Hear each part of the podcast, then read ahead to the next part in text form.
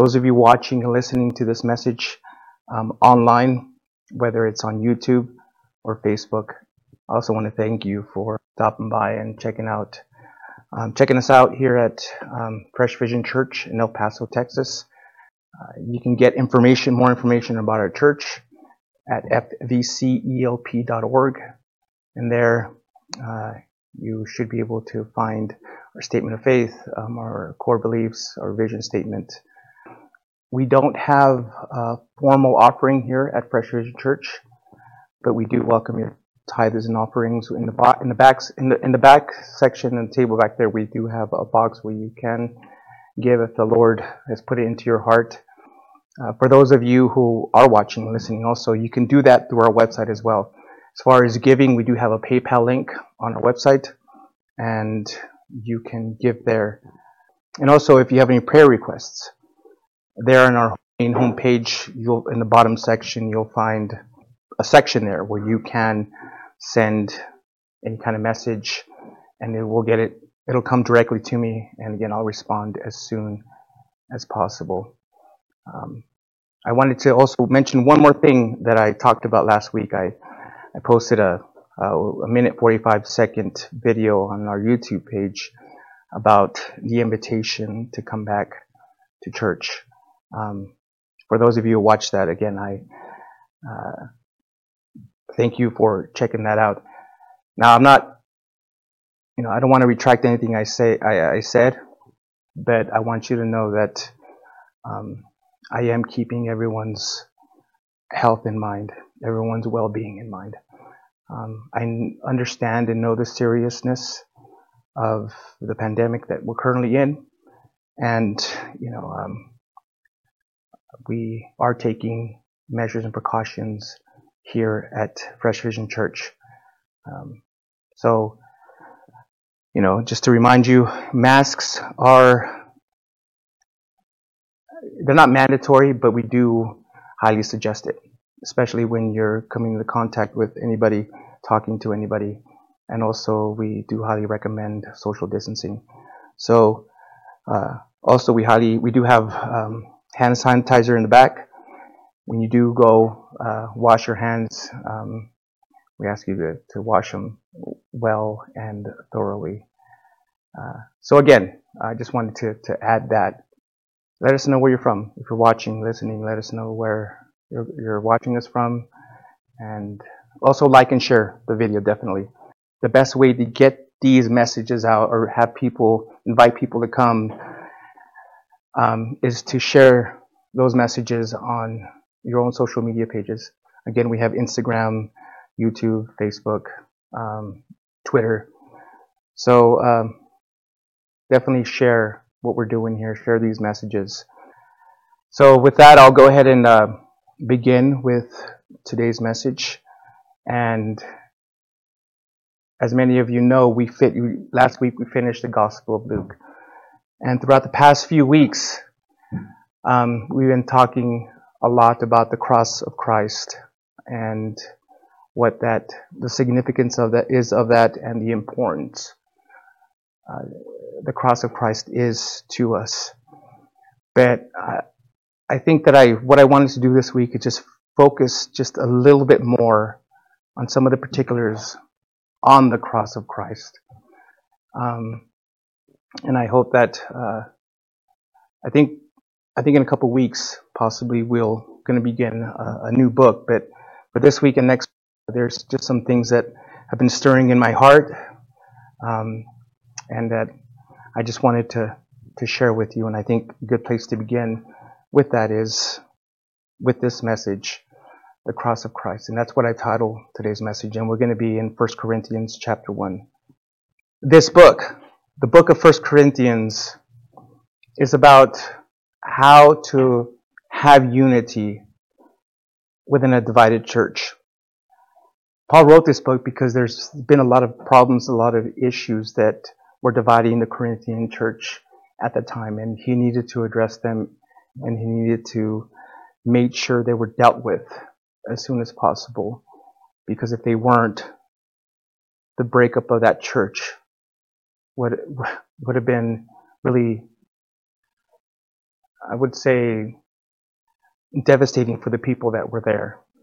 And so, again, there were a lot of topics, a lot of things that he addressed here, but the most important, again, was to maintain unity as a church. Now, we're going to be covering two sections here. The last couple sections, chapter 1. And in the first portion of our passage this morning, Paul will take us to the cross of Christ and explain how God chose to display his love, wisdom, and power there. And in the second portion that we're going to be covering at the end here is that Paul will keep us there. He's going to keep us at the cross and remind us of not only who we are or who we were prior to coming to the cross, but also remind us of why God chose us into family. Now, as a kid growing up, I many of you know I grew up in in South uh, San Diego, in an area called Chula Vista, California. Um, that's where you know I spent all my childhood and my young adulthood, and that's where I met Robin in high school at Chula Vista High School. Um, and so I, remind, I remember my dad driving us through I-5 uh, and, and eventually when I started driving, I remember seeing the naval ships at 32nd Street there. And, you know, when you're young, you just see these ships that you know are big, but you really don't have an idea how big they were. It wasn't until I was in the Marine Corps until they were deploying us to uh, Kuwait in the January of 2003 that I was able to get an up close. That was the first time I got up close to how big these ships grow, uh, were actually were. Now I remember thinking as I drew near and near to the ships, as I drew closer and closer to those ships, uh, how much they grew and they grew. And I was amazed and how big they got. And as I got closer, I remember thinking, man, I, I seem to be shrinking as I'm drawing near to those ships. Well, that's what drawing close to something awesome, something great will do. It'll make you feel smaller and smaller by comparison. Well, this is precisely the dynamic that occurs in our own hearts, in your own hearts, when you draw near to the starkest, most awesome exhibition of God's power, glory, and wisdom the cross of Jesus Christ. And it's this that Paul hopes Christians reading this letter will understand in this passage. So before we get into God's word, let's ask Him to speak to us this morning. Lord Heavenly Father, we are thankful that you have us here right now in this place. You have this behind that, and uh, we just want to follow your will, and we we know that that purpose is great and it's good, Lord. So let us forget about all the things that are happening in our own personal world, Lord, and just concentrate on what's going on here, what's going on now, Lord. Speak to us powerfully. Lord, we want to hear from you and and know you more and draw near to you, Lord. Show us your majesty. Show us your glory, Lord, through these words.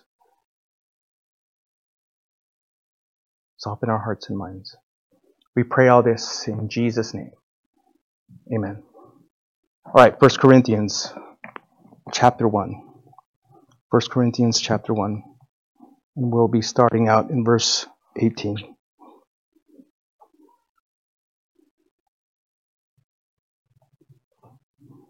And the Word of God says, For the Word of the cross is foolishness to those who are perishing, but it is the power of God to us who are being saved.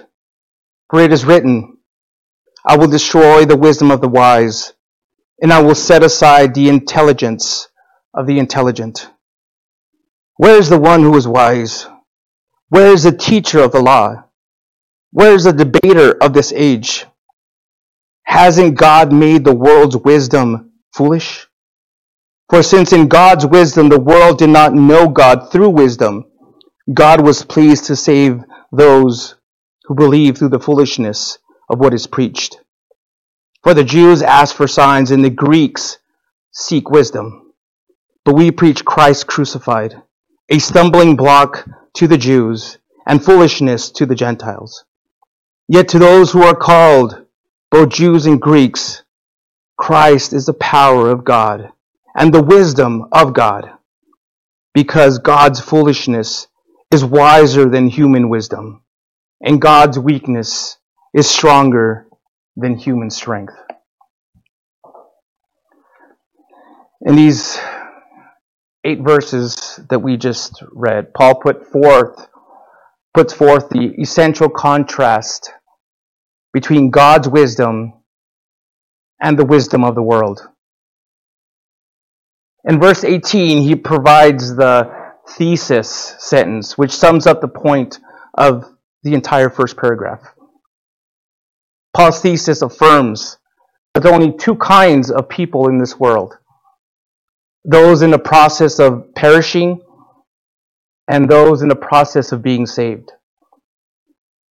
Those in the process of perishing view the cross as dumb, as foolish. It doesn't, there's no point to it. But those in the process of being saved view the cross as a display of God's power. Now, in the first century, crucifixion was viewed with universal disgust and was considered improper, not polite to even mention it in the company of others. It just wasn't talked about. The way most people saw it, the death on the cross was disgustingly stupid. And in many ways, still seen that way today. R.C. Sproul said this The most obscene symbol in human history is the cross. Yet, in its ugliness, it remains the most eloquent testimony to human dignity. But as Paul describes, for Christians who are saved, the cross is seen as God's powerful instrument of their salvation. Paul's intent here was for the Christians at Corinth to view the cross as the highest exhibition of God's love, wisdom, and strength. Now in verse 19, Paul supplies the scriptural support for his thesis.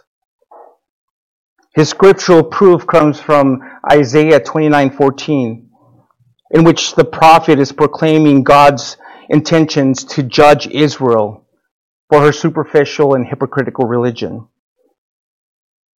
This judgment, he says, would be to destroy the wisdom of the wise and set aside the intelligence of the intelligent. Paul there was saying that the message of the cross does exactly that. The cross is the power of God that obliterates worldly worldly wisdom of leaders and obliterates all forms of human intellectualism. Spurgeon said, Many men know a great deal, and all and are all the greater fools for it. There is no fool so great a fool as a knowing fool. But to know how to use knowledge is to have wisdom. Verses 20 through 25. Paul then begins to explain why the majority of the people of the world reject the cross centered gospel and why the Corinthians should nevertheless believe it. In verse 20, Paul is speaking to the wise philosopher, the religious teacher, and the debater. Now, those three people, the philosopher, the religious teacher, and the debater, at the time they were seen by Jews and Greeks as the professional experts.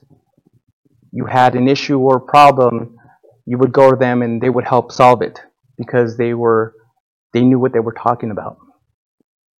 He mentions them in order to make the point that God made all their combined wisdom foolish. In the next verse, Paul states that the reason God did this was because they refused to acknowledge his wisdom. They refused to acknowledge God's wisdom in using the cross of Jesus as his plan for salvation. However, for those that accepted the foolishness of the gospel, God was pleased to save those who believed, who believed it when they heard it preached. Why? Because he takes pleasure in, accom- in accomplishing our salvation in a way no one would have expected. You see the wisdom of the world says that because nothing is free, everything has a price. Salvation had to be earned, has to be earned through hard work, pious living, and submitting to those in authority, the religious hierarchy or you know, submitting to those in political power. This kind of wisdom is still seen today within many other uh, religions and Christian denominations. Not just by its leaders, but also by its followers. But the simple fact is this. Ephesians chapter 2 verses 8 and 9 says that salvation, that our salvation, a Christian salvation, is by grace through faith. It's a gift of God. It's God's gift to you. Not, it's not a reward for the good things that we've done. You haven't earned it. It's a gift. Ladies and gentlemen, it's that simple. And since God is happy to do it this way, it offends the height of human wisdom. Paul expands up upon this a little more by explaining how this led the religious Jews and the educated Gentiles to reject God's salvation through the gospel of Jesus Christ. First, he mentions that the Jews ask for signs. In Paul's day, we talked about this a lot and we covered the Gospel of Luke, but the Jewish world was looking for the arrival of, Messiah, of a Messiah that would do more spectacular works than others. However, when Jesus Christ was among them, they not only refused to recognize the signs that he performed, but they also refused to acknowledge the validity of the greatest sign, his greatest sign of all, his resurrection. Jesus' death on the cross was a stumbling block for them because they couldn't accept a Messiah who was crucified as a criminal. Paul then mentions that the Greeks seek wisdom. See, back then, and in many ways, again, the way things are now, the Greek culture, our Western culture too, values the pursuit of wisdom usually expressed in high academic philosophical terms. So the notion that they could attain divine wisdom from an uneducated, crucified Jewish carpenter was utter foolishness for them to even consider. He then says in verse 24, Paul that is, yet to those who are called, both Jews and Greeks, Christ is the power of God and the wisdom of God. What he's now saying here is that regardless of whether one is a Jew or a Gentile, regardless of their racial or ethnic background, regardless of their economic status, regardless of all that, when the Spirit of God touches, convicts, and regenerates a person, they will find in the cross of Jesus God's wisdom and power. I like what Warren Wiersbe said about this verse. Those who have been called by God's grace and who have responded by faith realize that Christ is God's power and God's wisdom. Not the Christ of the manger or the temple or the marketplace, but the Christ of the cross. It is in the death of Christ that God has revealed the foolishness of man's wisdom and the weakness of man's power. Unquote.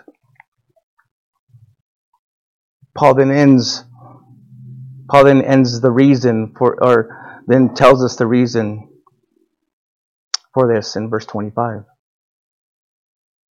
Because God's foolishness is wiser than human wisdom. And God's weakness is stronger than human strength. Paul is suggesting that if, and again, that's just a big if, it was, it was possible for God to be foolish and weak, his foolishness and his weakness would still overwhelm us.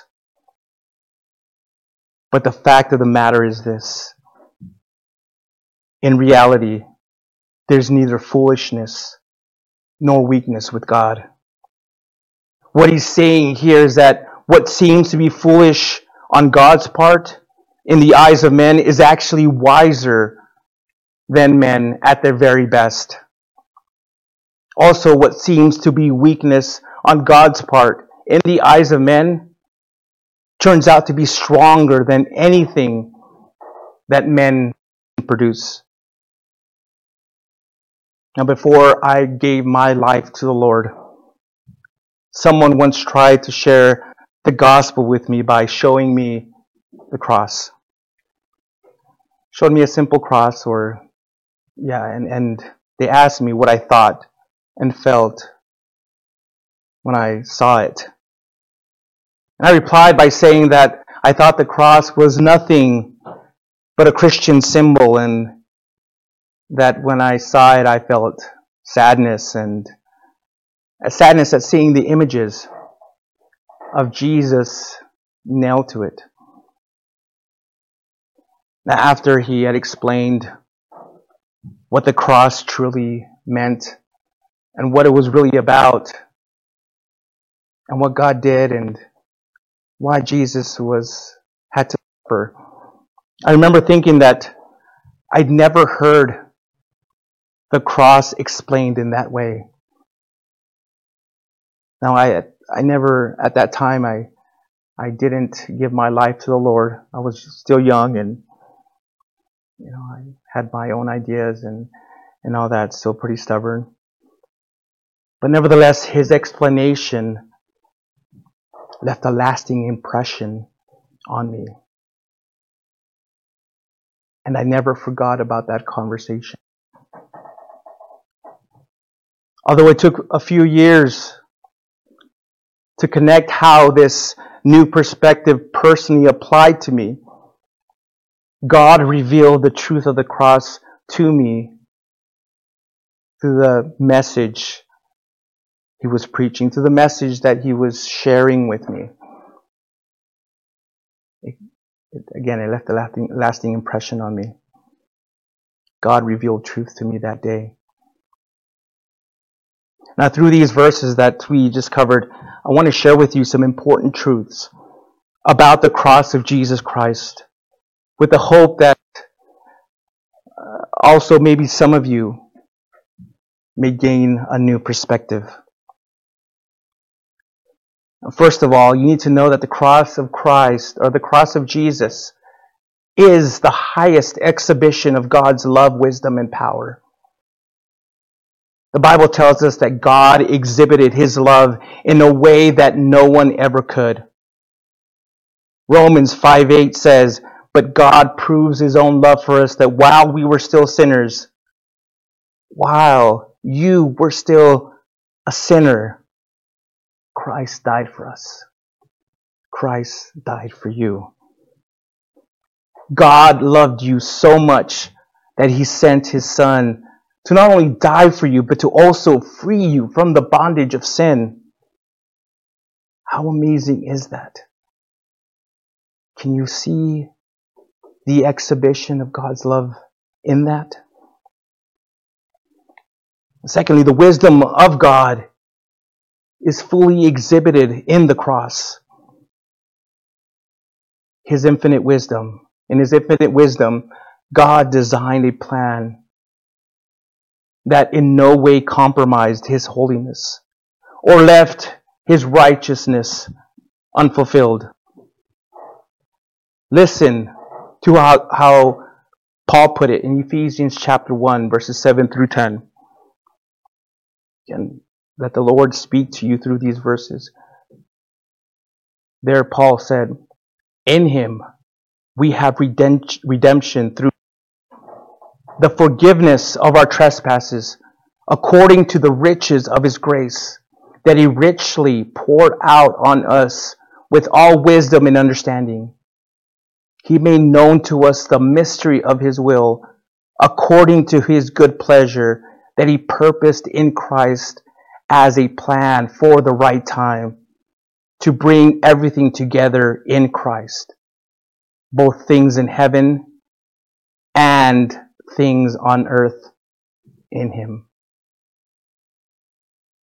And thirdly, God exhibited His power on the cross.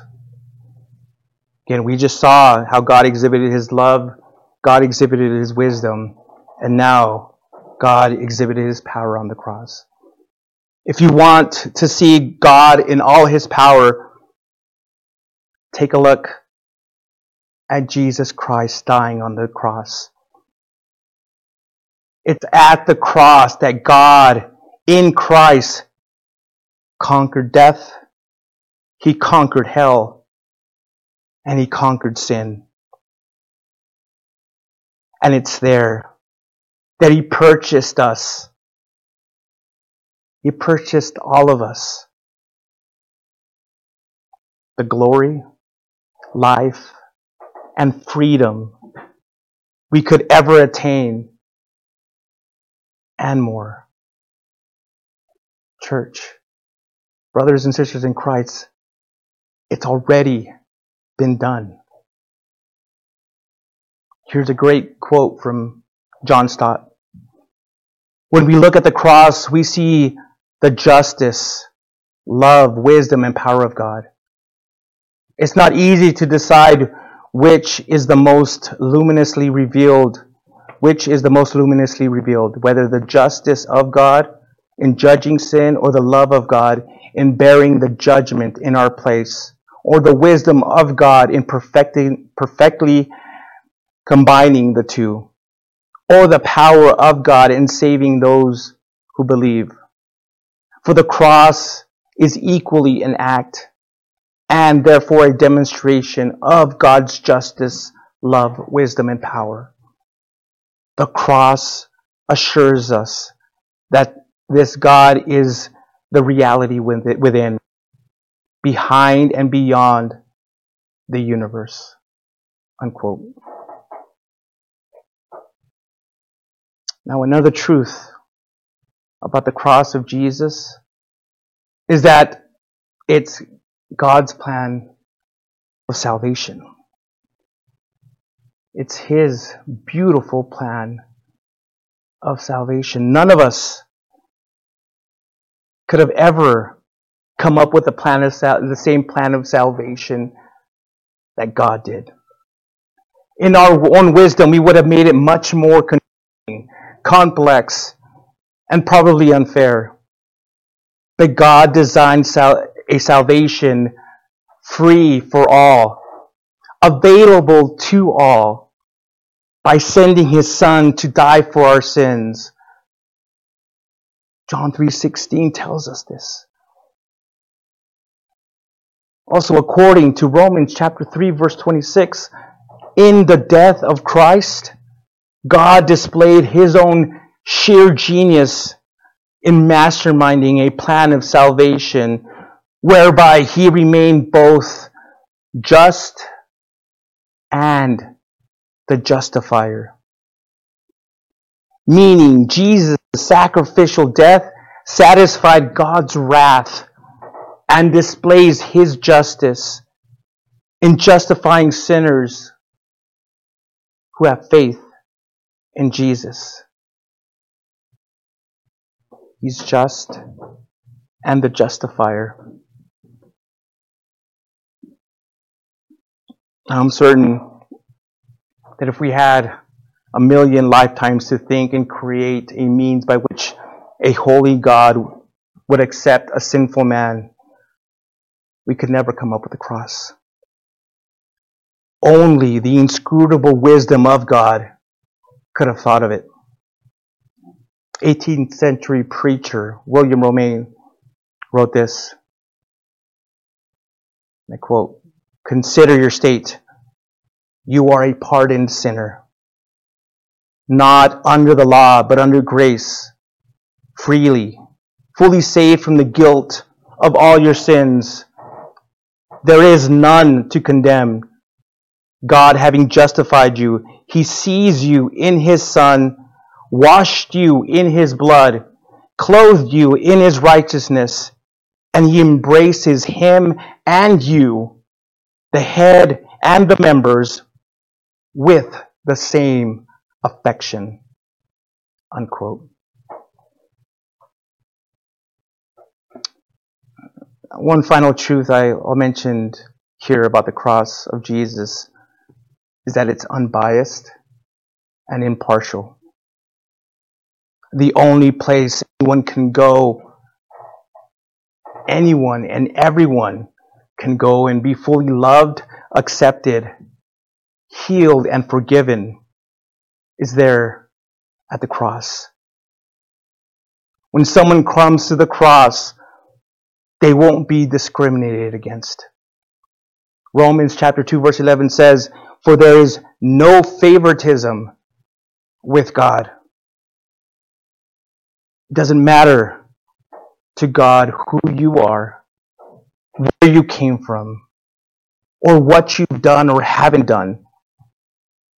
At the cross, all are welcomed, all are embraced, and all can be forgiven.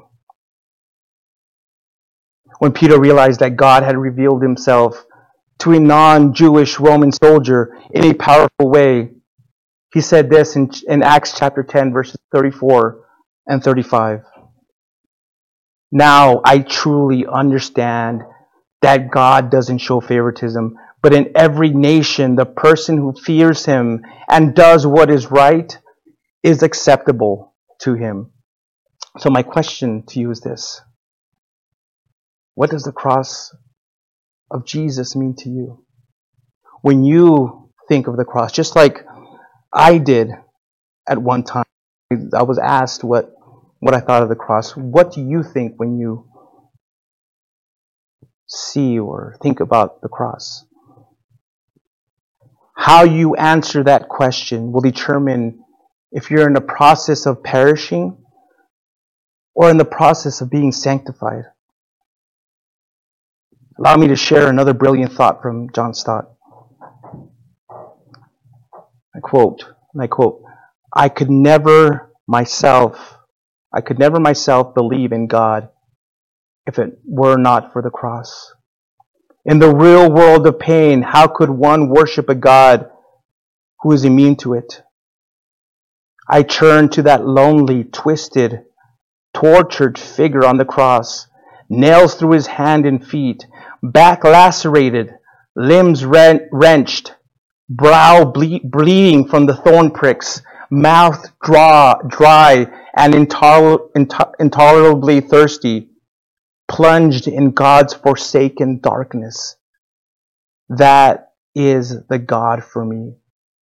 He set aside his immunity to pain. He entered our world of flesh and blood, and death. Unquote. So again, that's my challenge to you is to whether it's here or whether you go when you go back home, turn off this video, is what does the cross mean to you? How do you see it? And by the time I'm done here, I hope that, yeah, you will have gotten a new perspective. That it's not the way the world sees it. It's not the way your friends describe it to you. It's a display of God's power and wisdom. He didn't have to do it that way. He didn't have to send his son to die on the cross. He could have just left you, left us, left humanity to perish, to just die in our own sinfulness.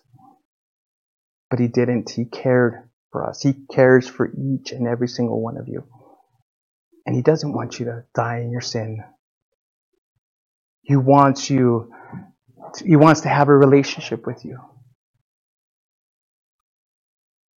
He wants you to draw near to Him, and the only way that can happen is through the cross of Christ. So, again, I hope that you answer that question and that you were able to find out what that cross means to you, that you accept it and believe and be saved. Well, there's one more section that I want us to go through. So let's go back to our passage here and and read it. And that's going to be we'll be picking up in verse 26. 1 Corinthians chapter 1 verse 26.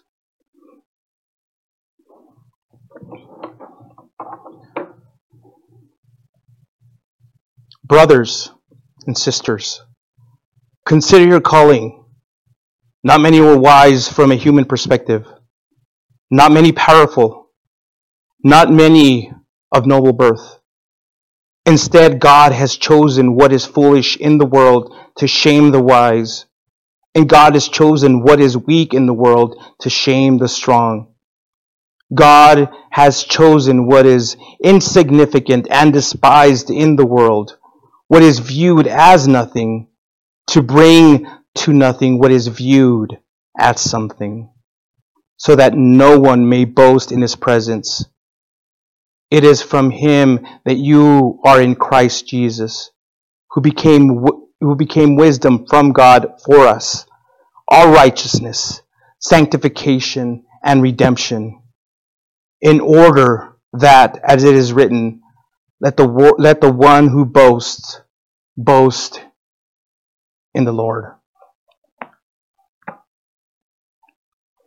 In this last section of chapter 1, Paul defends his claim that the message of the gospel is centered on the cross by reminding them, reminding the Corinthian church, the Corinthian Christians, who they were before accepting the message of the cross.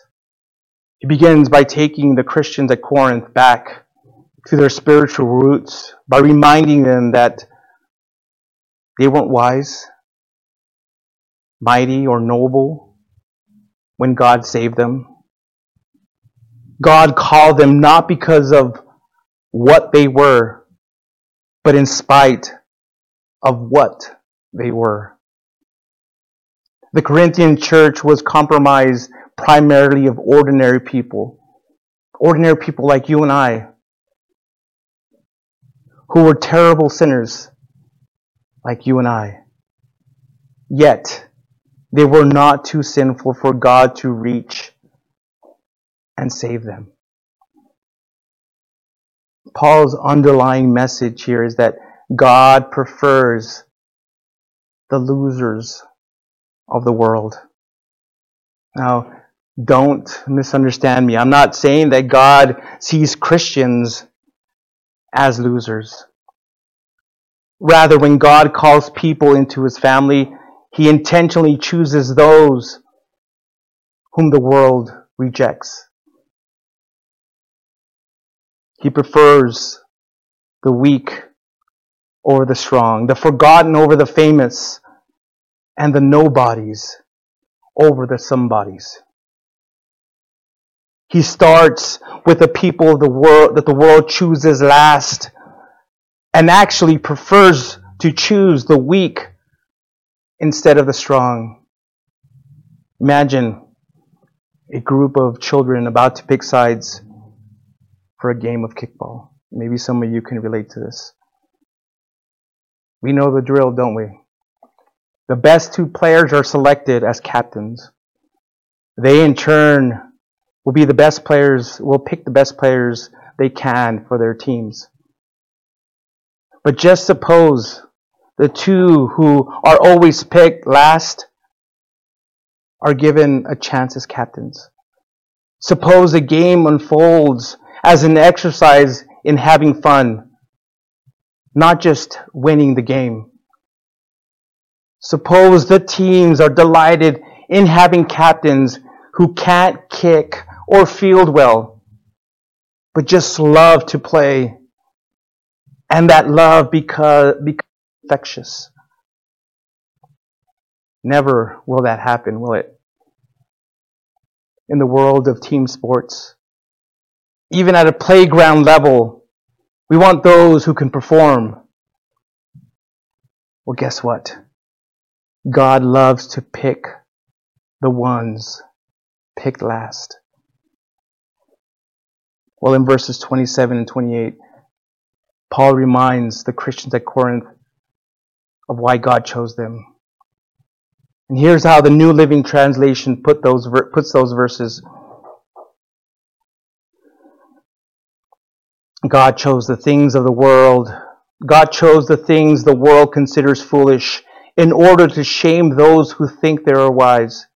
And he chose the things that are powerless to shame those who are powerful. God chose things despised by the world, things counted as nothing at all, and use them to bring to nothing what the world considers important. Even mentioning it in that translation, I hope it makes a little more sense, but isn't that beautiful? Let me illustrate, give you another illustration of what that means. When the world throws a party, the beautiful people are always invited. They rent a nightclub and hire a security team to keep the ordinary people out. Only the in crowd makes it past the rope line. Helicopters circle overhead and the paparazzi strain to get a picture that they can sell to TMZ or one of the other tabloid online magazines. It's all about who shows up and who is wearing what kind of dress and what kind of outfit, trying to match this man with this woman. That's how the world throws a party. But God does it totally different. God chooses those that have nothing to brag about. God chooses people that would, no one would invite to a party. He includes those who would be normally excluded, those who would be outside the rope lines, those who maybe aren't dressed the finest, those who aren't the skinniest, those who aren't the most beautiful, those who have ragged clothes and torn jeans and a smelly t-shirt and, you know, hair's all knotted and no makeup. He chooses those people. He does this so that he can subvert, invert, and convert human values. He does this to shame the wise, the strong, and to bring to nothing the things that are impressive to our world. Why does God choose those that have nothing to brag about? Well, Paul answers this in verse 29. So that no one may boast in his presence. In other words, God determined to choose despised ones, those who embrace the foolishness of the cross, so that no one can boast about his or her human accomplishments or position in his presence. God wants believers to constantly recognize that they have nothing to brag about before him. Rather, they're completely indebted to him. And finally, in verses 30 to 31, Paul reminds the Christians at Corinth of all they had in Jesus. In Christ, believers possess the wisdom of God and received all. They received all the benefits that come from the cross. And he states three of them here. Believers have been given God's righteousness meaning they've been made right with Him, right within themselves, and right with other people.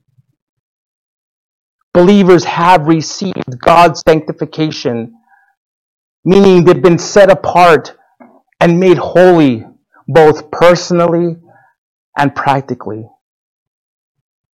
And believers have received God's redemption, meaning God, through Christ, has purchased the believer from the power of sin.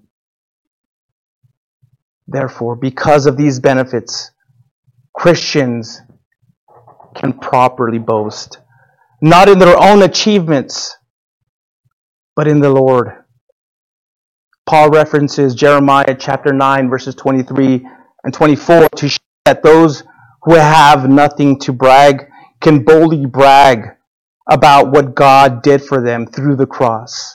If you've ever wondered what kind of God, what kind of people God chooses to be part of his family, these verses here help answer that question. Now, I have no doubt that there are a lot of people who believe that, or maybe you do, who believe that God couldn't possibly choose them or choose you. Maybe some of you have struggled with some of these thoughts. If so, if you struggle with these thoughts, let me point out what verses 26 through 31 tells us about the sort of people God chooses. God intentionally chooses the losers of the world. Again, don't misunderstand. The kind of losers I'm talking about isn't the kind of loser someone calls another person to put them down.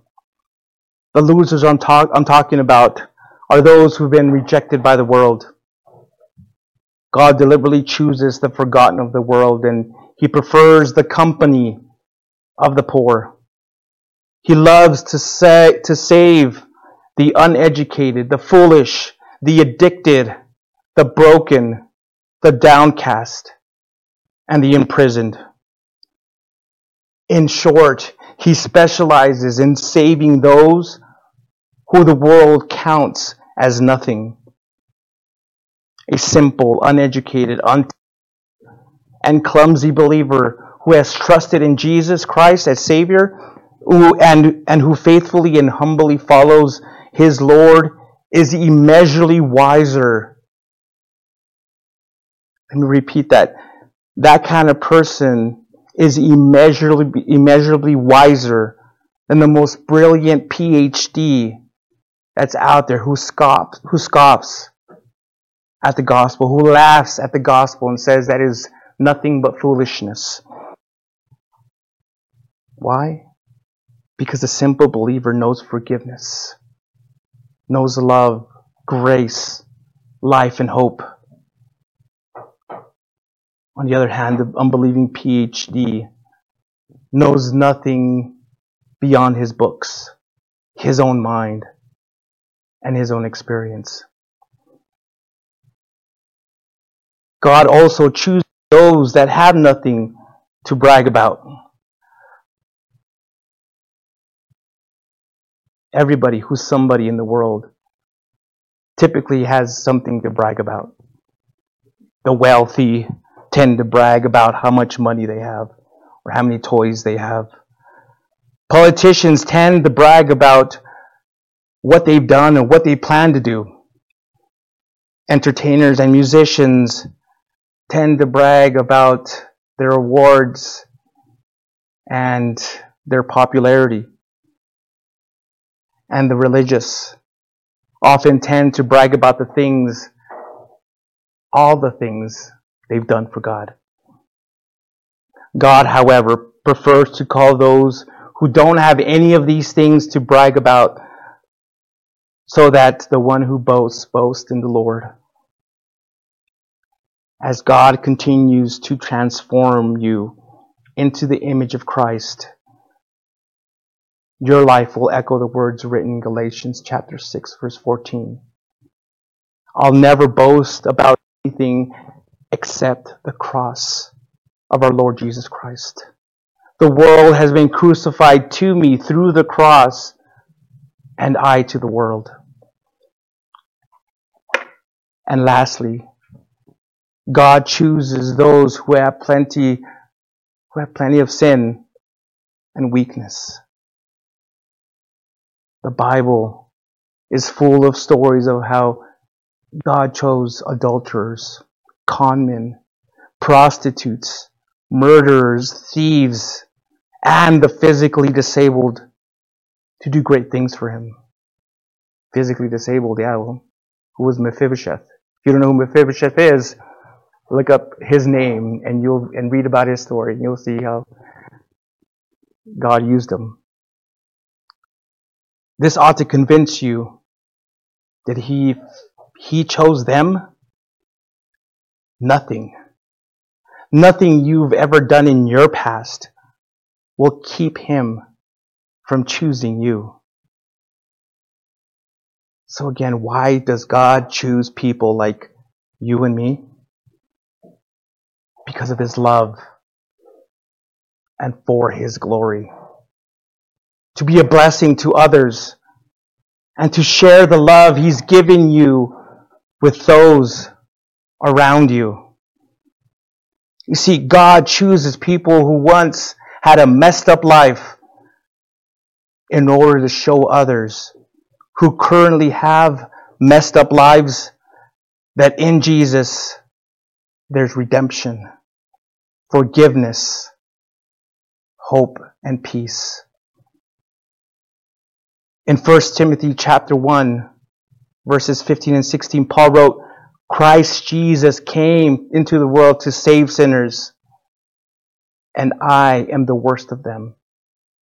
But I received mercy for this reason, so that in me, the worst of them, Christ Jesus might demonstrate his extraordinary patience as an example to those who would believe in him for eternal life. Ladies and gentlemen, God can and will use you in spite of your past. You just have to be willing. You just have to be open. You just have to allow Christ to come in and enter your heart. My question to you this morning, to those who are here, to those who are watching and listening, again, is what is your personal view of the cross? If your view of the cross is the power of God to those being saved, don't allow the wisdom of the world to confuse the truth that God has revealed to you by His Spirit. Keep in mind the words found in 1 Corinthians chapter 3 verse 19. For the wisdom of this world is foolishness with God. However, if the cross seems intellectually foolish and too simplistic, and you would rather have it your way. You rather think that salvation ought to, ought to be something that needs to be earned, or there's another, there's got to be other ways to God. Then this passage ought to serve as a warning to you. For my thoughts, and this is God speaking, for my thoughts are not your thoughts, and your ways are not my ways. So my hope is that you'll let go. Let go of your intellectual pride and come to the cross with an open heart and mind so that you will not have to perish for all of eternity. In the last half of John 3:16 it says, "Everyone who believes in him will not perish, but have eternal life." So if there's anyone here, anyone listening, anyone watching, I want to invite you today, right now, to come to the cross of Jesus Christ and accept Him as your personal Lord and Savior. So if you're ready to do that, I want you to close your eyes and bow your head and pray this. Lord Jesus, I know that I'm a sinner and I ask for your forgiveness. I believe that you died on the cross for my sins and that you rose from the dead. I now repent of my sins and turn from them. And I confess you as my personal Lord and Savior. Jesus, thank you for saving me. Now fill me with the Holy Spirit so that he may help guide me in my new born again life. In your name, amen. If you prayed that with all sincerity, I want to welcome you to the family of God. You're no longer a sinner. The chains of sin and death have been broken, and now you've been set free. Now you're a child of God. If you prayed that, let us know. We want to hear from you. We want to pray with you. We want to lead you in your next steps. Before we close here at a church, I want to thank those who are watching and listening. I hope that this message again has blessed you. I hope that you have grown. I hope that you've seen the importance of the cross. And more importantly, I hope that you've given your life to Christ. So, friends, brothers and sisters in El Paso, Texas, and around our country and around the world, thank you and goodbye and farewell.